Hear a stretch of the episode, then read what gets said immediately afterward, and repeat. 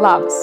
Aš esu Klaudija iš Nebegėlos žinių ir šiandien pristatysiu septynis faktus apie seksą. Pirma. Vidutiniškai moters orgasmas trunka apie 20 sekundžių. Tai net 3 kartus ilgiau nei vidutinis vyro orgasmas. Antra. Vidutiniškai vyrui pasiekti orgasmo reikia apie 4 minutės, moteriams apie 20 minučių. Trečia.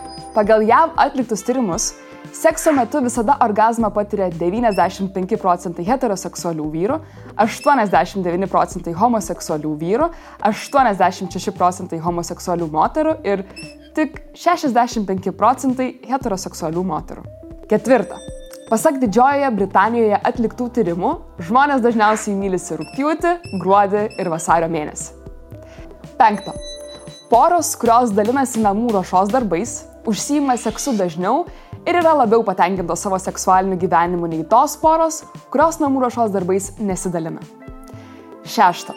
Kuo daugiau metų, tuo didesnis patiriamų orgasmų skaičius moteriams ir tuo mažesnis patiriamų orgasmų skaičius vyrams. Septinta. Dabartiniai 30-mečiai turi net keletą kartų mažiau seksualinių partnerių nei jų tėvai tokiame pačiame amžiuje. Ačiū uždėmesi ir iki kito karto.